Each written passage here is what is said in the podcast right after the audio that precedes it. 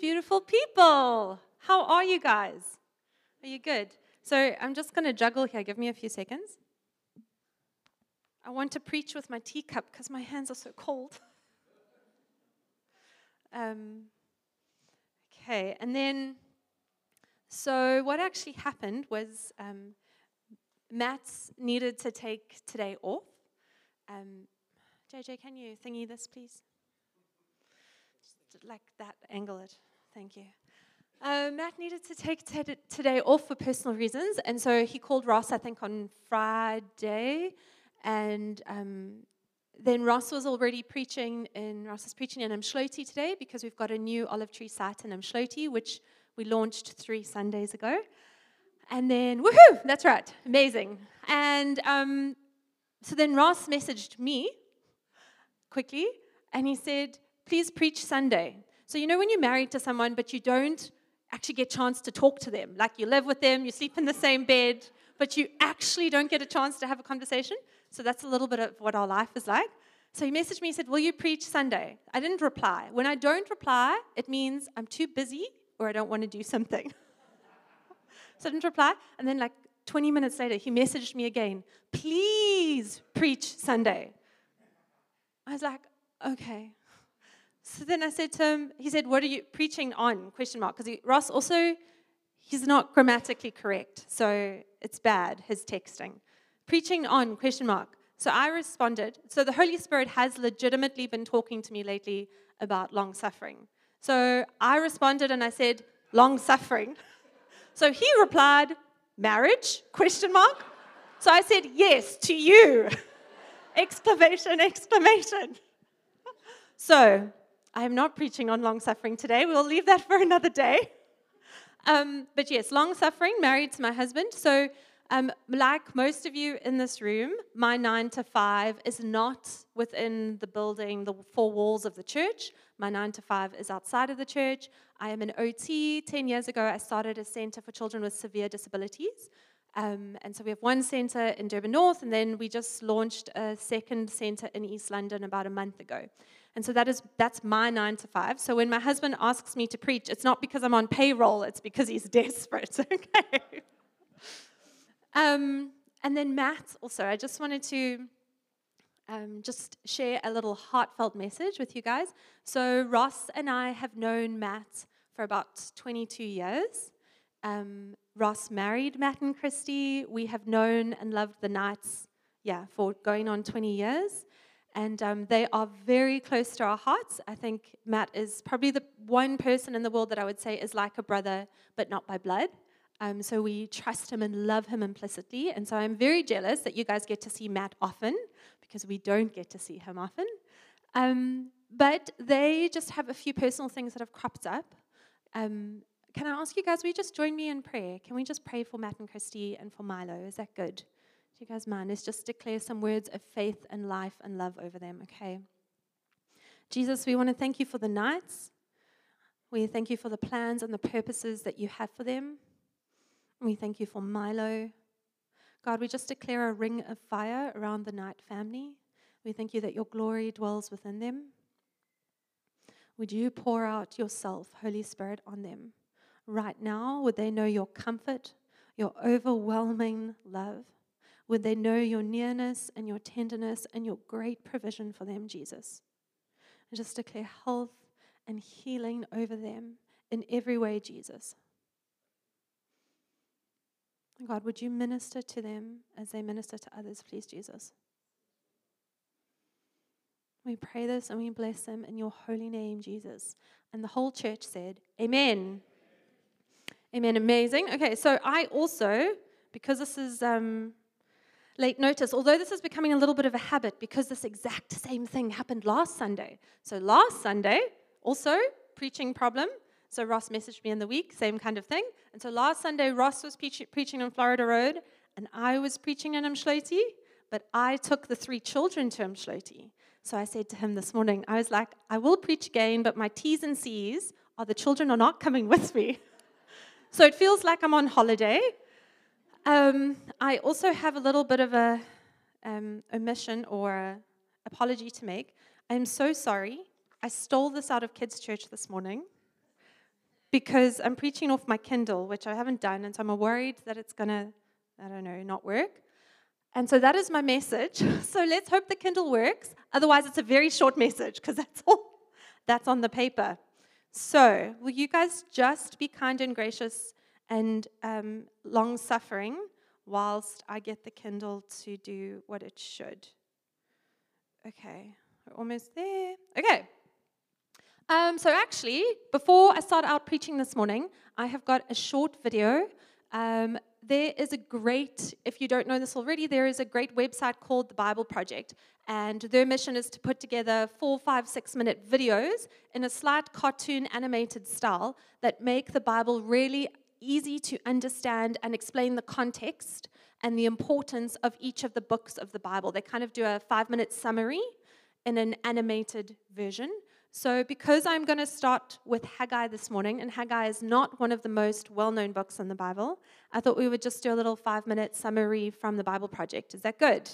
Okay, five minutes, I'll be back.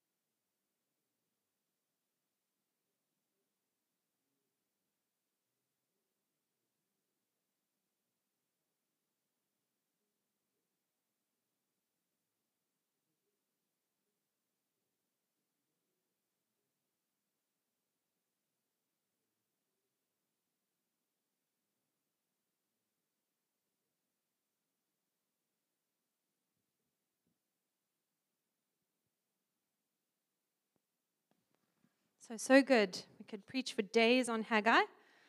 Um, okay, will you guys stand with me? I don't know if you ever do this, but we're going to stand and read the word. Okay, Haggai 1. It's quite a few lines. Okay, I'm going to read. You can mime it, you can read it in your heart, whichever you prefer.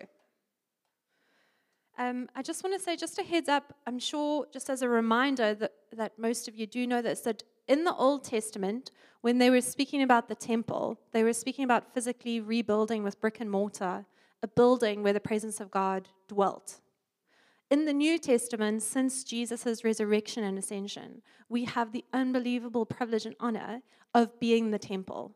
So now the Spirit of Jesus dwells within us. So just when we're reading about the temple and when I'm referring to it later, just remember that we're now living in the New Testament space. Um, and so, what we're talking about rebuilding the temple is actually us and the places and people around us where the Spirit of Jesus wants to live. Okay, Haggai 1. In the second year of King Darius, on the first day of the sixth month, the word of the Lord came through the prophet Haggai to Zerubbabel, son of Shealtiel, governor of Judah, and to Joshua, son of Jozadak, the high priest. This is what the Lord Almighty says These people say, the time has not yet come to rebuild the Lord's house. Then the word of the Lord came through the prophet Haggai. Is it a time for you yourselves to be living in your paneled houses while this house remains a ruin? Now, this is what the Lord Almighty says Give careful thought to your ways. You have planted much but harvested little. You eat but never have enough. You drink but never have your fill. You put on clothes but are not warm. You earn wages only to put them in a purse with holes in it. This is what the Lord Almighty says Give careful thought to your ways. Go up into the mountains and bring down timber and build my house so that I may take pleasure in it and be honored, says the Lord. You expected much, but see, it turned out to be little. What you brought home, I blew away. Why, declares the Lord Almighty? Because of my house, which remains a ruin, while each of you is busy with your own house. Therefore, because of you, the heavens have withheld their dew and the earth its crops. I called for a drought on the fields and the mountains, on the grain, the new wine, the olive oil, and everything else the ground produces, on people and livestock, and all the labor of your hands. Yes. Then Zerubbabel, son of Shealtiel, Joshua, son of Jozadak, the high priest, and the whole remnant of the people obeyed the voice of the Lord their God and the message of the prophet Haggai, because the Lord their God had sent him. And the people feared the Lord. Then Haggai, the Lord's messenger, gave this message uh, of the Lord to the people I am with you, declares the Lord. So the Spirit stirred up so the Lord stirred up the spirit of Zerubbabel, son of Shealtiel, governor of Judah, and the spirit of Joshua, son of Jozadak, the high priest, and the spirit of the whole remnant of the people. They came and began to work on the house of the Lord Almighty, their God, on the 24th day of the sixth month. And everybody said, Amen. You can take your seats.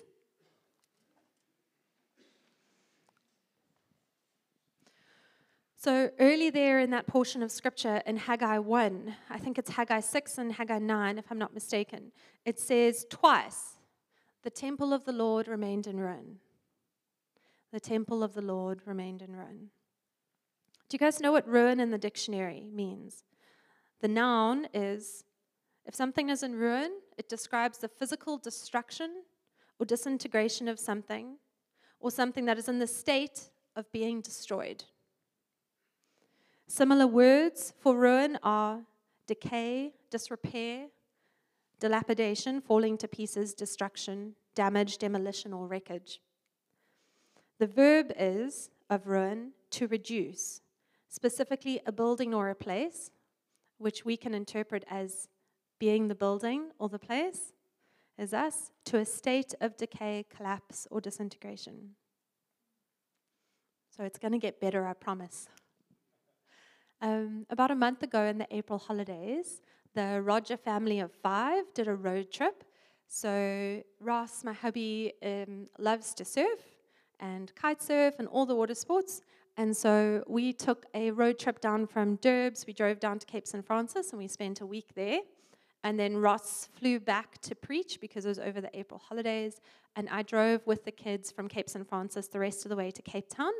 And then after the after Easter weekend, Ross came and joined us in Cape Town.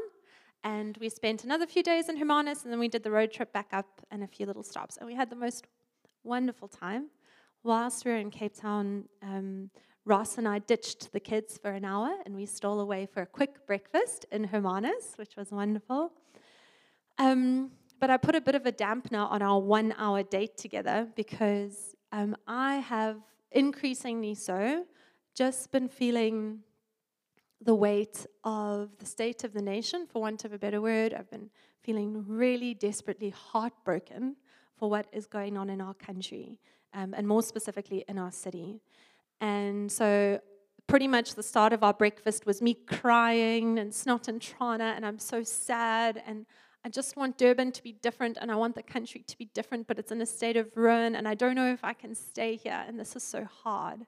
And what does the future look like? Anyway, so that was our one hour date together that we had in two weeks. but it is into this space that Jesus speaks. Will you guys follow with me in Matthew 5, specifically verse 13? Let me tell you why you are here. You're here to be salt seasoning that brings out the God flavors of this earth. If you lose your saltiness, how will people taste godliness? You've lost your usefulness and you'll end up in the garbage. Now, I have read this portion of scripture so many times. In the NLT, that was the message version. In the NLT, it says, You are the salt of the earth, but if salt has lost its taste, how can its saltiness be restored? It's no longer good for anything, but it is thrown out and trampled underfoot. Read this so many times, and I thought I knew what it was speaking about. And I'm sure many of you in this room actually do know what it's speaking about. So I might be um, referring to something that you guys already know. But the value of salt is actually what it's used for. Back in Jesus' day, salt, they actually used salt to pay salaries and wages. So the word salary actually comes from the Greek word sala, um, which actually is part of the word of salt. The reason why people were paid with salt was because it was such an important commodity. People couldn't live in Jesus' day without salt. Now, there are three main purposes of salt that are still common and are still values and properties of salt today, but these were even more important um, purposes and functions of salt back when Jesus was walking on the earth. Okay, so the, the first value of salt is that it was used as a preservative. So this might be helpful for you guys after the 25th of May when we have um, some increased hours of load shedding. But the primary purpose of salt in Jesus' day was a preservative. So everything that you owned had to be rubbed with salt to prevent it from going off. Meat, fish, fruit, olives. If you didn't have salt, you wouldn't be able to preserve what you needed to sustain and to live. So it was first and foremost a preservative. And the way that you knew if salt was a good salt was if you tasted it and it was very salty. Okay, we'll get more into that just now. The second most important function and purpose of salt is that it was used to bring healing to wounds. So there wasn't all the medical um, institutions that we have today, all the hospitals and doctors and various antibiotics. But if someone had a wound, you would take salt that was very salty and you would rub it in a wound to prevent decay from spreading through your body. The third function of salt, and this is the one that I thought, always thought the scripture was predominantly speaking about, is that it's used to add flavor to food. So when you actually add salt to food, what salt does in its chemical compounds is it reduces bitterness. So when you actually add salt to food, although you taste saltiness, you're reducing bitterness and you're actually improving the sweetness, which is why things like salted caramel go so well together. Caramel on its own has actually got a bit of bitterness, but when you add the salt, you reduce the bitterness and increase the sweetness. So now I know that you guys are catching on to this. Originally, women would um, walk into the market and they wouldn't walk up to a seller to buy a packet of salt in a 1 kg. It wasn't like some potassium sodium mix of little white granules. The way that women used to buy salt in the marketplace was that they would walk to the various people selling, and there would be rocks of salt, big pink rocks, probably about the size of the chair. And they would lick their finger, rub it on the salt, and taste it to see if it was salty enough. Because sometimes they could walk up to a rock of salt and it could look the right color, it could look the right size. It could have been from the right place because there was a specific place that good salt came from. There is a specific place that good salt, in terms of Christians, comes from. But sometimes it can look like salt. I can look like salt, but I don't taste like salt. So the woman had to taste the salt to see if it was salty enough because if they took home salt that wasn't salty, it wouldn't do what it was meant to do, which was preserve, heal wounds, and reduce bitterness.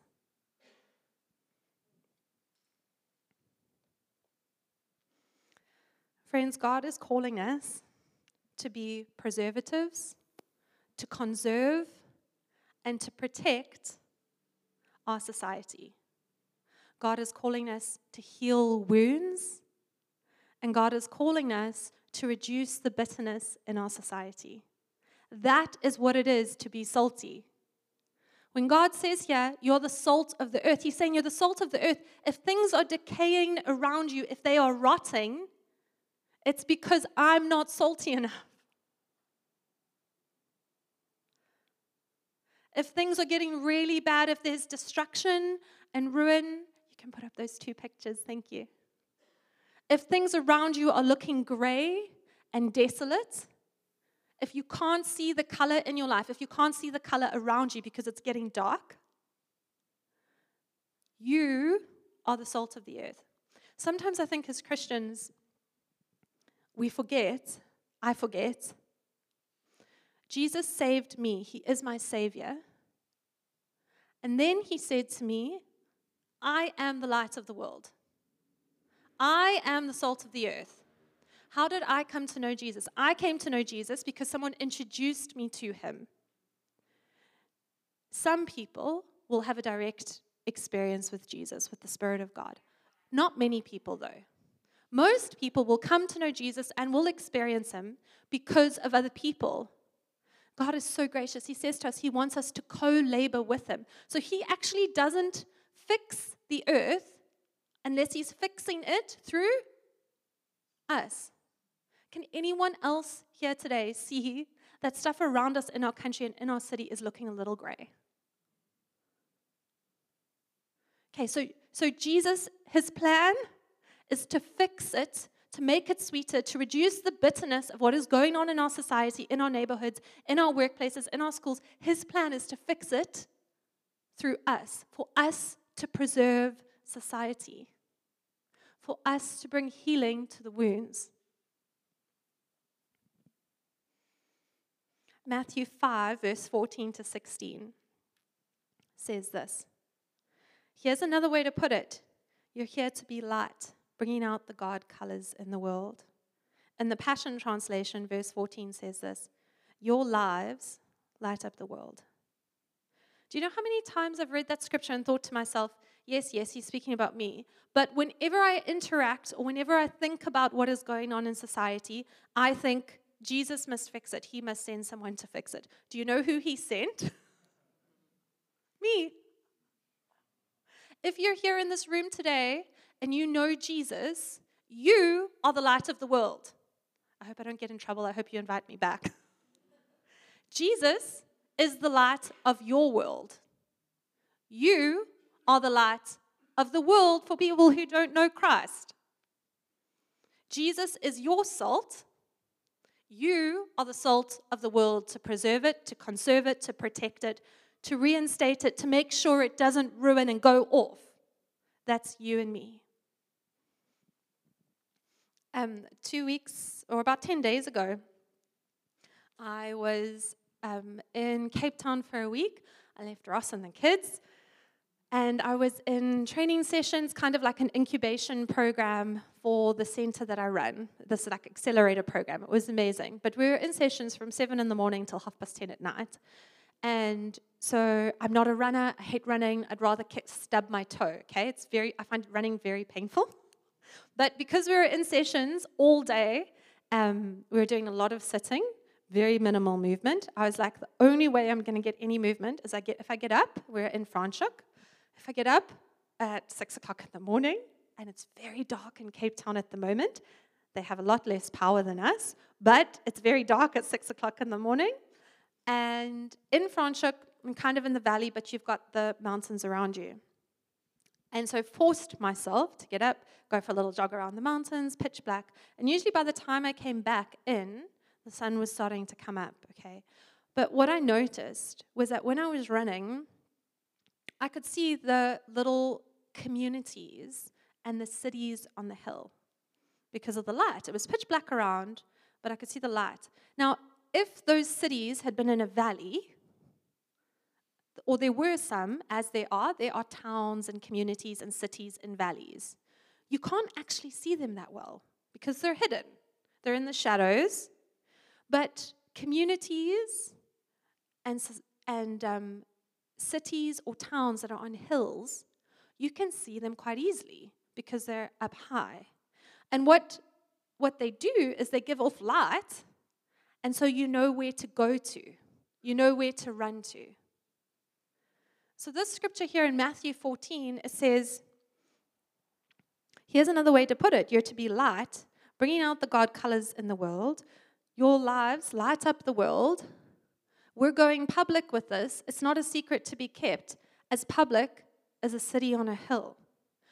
When you become the light of the world, Christ has given you his light so that you are now the light of the world. When you put yourself on a hill, you give direction to other people so they know where to come to to get the help they need. Sometimes we can read these scriptures and we don't actually think them through. Jesus wants you and me and this community, this building, this Olive Tree Church, He wants us to be a city on a hill so that when, com- when community is decaying, when there is rot, when things are not looking like they should be, that people can come to us because they can see our light and we can give them direction. That's what it is to be a city on a hill. I'm going to jump back to Haggai. So the, the temple was in decay, it was in a state of ruin. There's three things that Jesus says, and now I want you to keep everything we've just spoken about kind of as a backdrop to what Jesus says we should do to rebuild something, the temple that is in ruin. The first thing he says in verse in 1 verses 5 and 7 is he says, "Give careful thought to your ways." Friends, give careful thought to your ways. If things around you are in ruin or in decay, I know things around me are in ruin and decay. Jesus' instruction to me is to give careful thought to my ways. What am I doing? In the Amplified Version, it says, Take a good, hard look at your life. The message version says, Think it over. Think over your life. If things are in ruin around us, what are we going to do? The second thing he says to us, if we're serious about fixing the ruin around us, he says, I am with you in verse 13. So take a good, hard look at your life, what is in ruin around you, and then the thing that he says is, I am with you. Because he's speaking to people who know him. And in this room, I think a lot of people know him. So know that he is with you if you see things in ruin. Don't run away. The third thing that he says to us if we're serious about fixing the state of the temple and the ruin around us, as he says, the Lord stirred up the spirit in verse 14. Take a good hard look at your life. Think over what are you doing to be salt, to be light. Remember that he is with you. And the third thing, the Lord stirred up the spirit. The Lord will stir up his spirit within you, and his spirit is what empowers us to rebuild, to preserve, to heal, and to bring sweetness back to our society. Can I ask you guys to stand with me?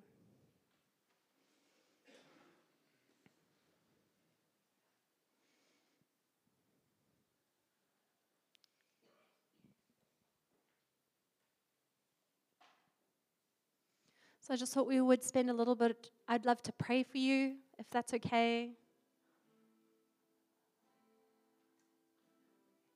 Yeah. So, whatever you like to do when you pray, Jesus, I just want to thank you for this church. I thank you for every person here. I thank you for their lives. I thank you for the days on this earth that they have lived. I thank you for the gifts that you have given them. I thank you for the things that you have put inside of them. Jesus, I thank you for the men and the women and this children and children in this building who know you. And I want to thank you for the people who have come today who don't yet know you, God. Holy Spirit, would you impress upon our hearts, please, that you have called us to rebuild the ruin?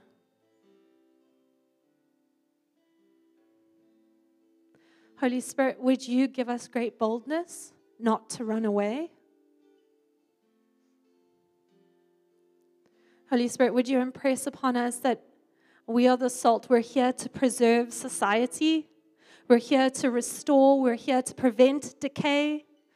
And so, if we see it, God, we're not actually doing what we're supposed to be doing. Jesus, will you help us? God, will you help us now bring things to our mind where our ways are not your ways. God, would you remind us that you are with us in the darkness? God, would you give us um, supernatural solutions, not just to spiritual problems, but to problems that we see every day around us? Would you give us supernatural solutions, God? Remind us that you are with us and then would you stir up your spirit so deeply within us, Jesus? Stir it up. Let the fullness of your power fall upon us. Give us dreams and visions. Give us hope, God. Just as that video of Haggai finished, the great challenge that you leave us with, God, is for us to know that you co labor through us. God, and that if this world, if our country is looking for a way to get fixed, that it's actually through the believers, God.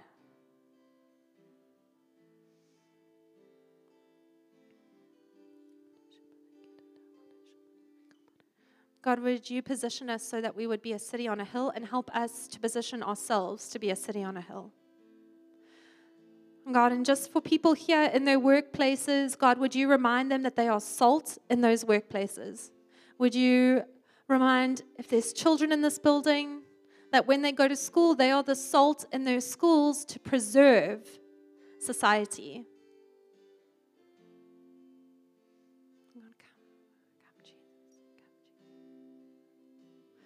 Come, God, and work in us, work through us, please, Jesus. We want to partner with you, God. We want to preserve this place that you have called us to.